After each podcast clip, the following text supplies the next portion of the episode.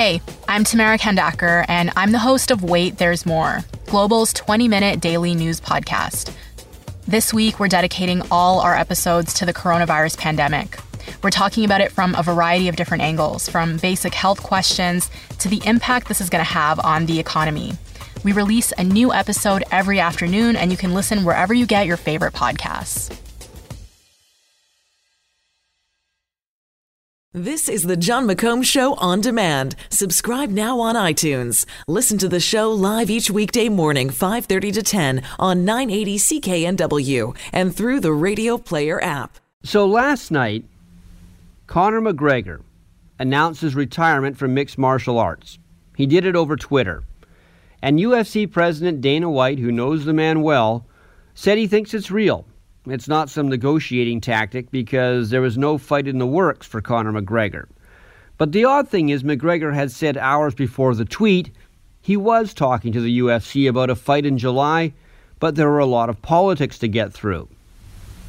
McGregor has retired, and I will say this with air quotes that you can't see, before in 2016, the same way on Twitter, and then he changed his mind.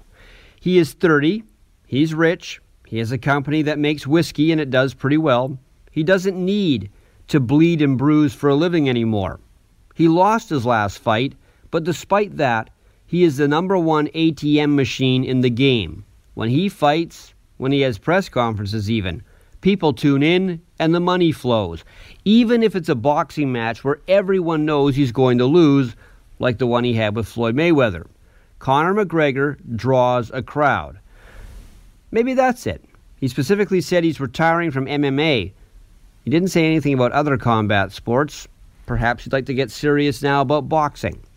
Whatever it is, despite all the reasons he could walk away, champion fighters of any ilk seem to go through this retire, unretire phase. It's kind of like a rite of passage.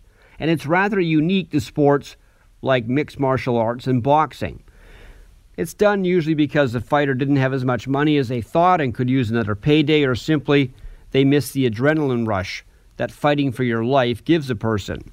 You rarely see athletes in other sports retire and then come back. It's happened, but it's rare. Whereas in the fight game, the retirement homes all have revolving doors on them.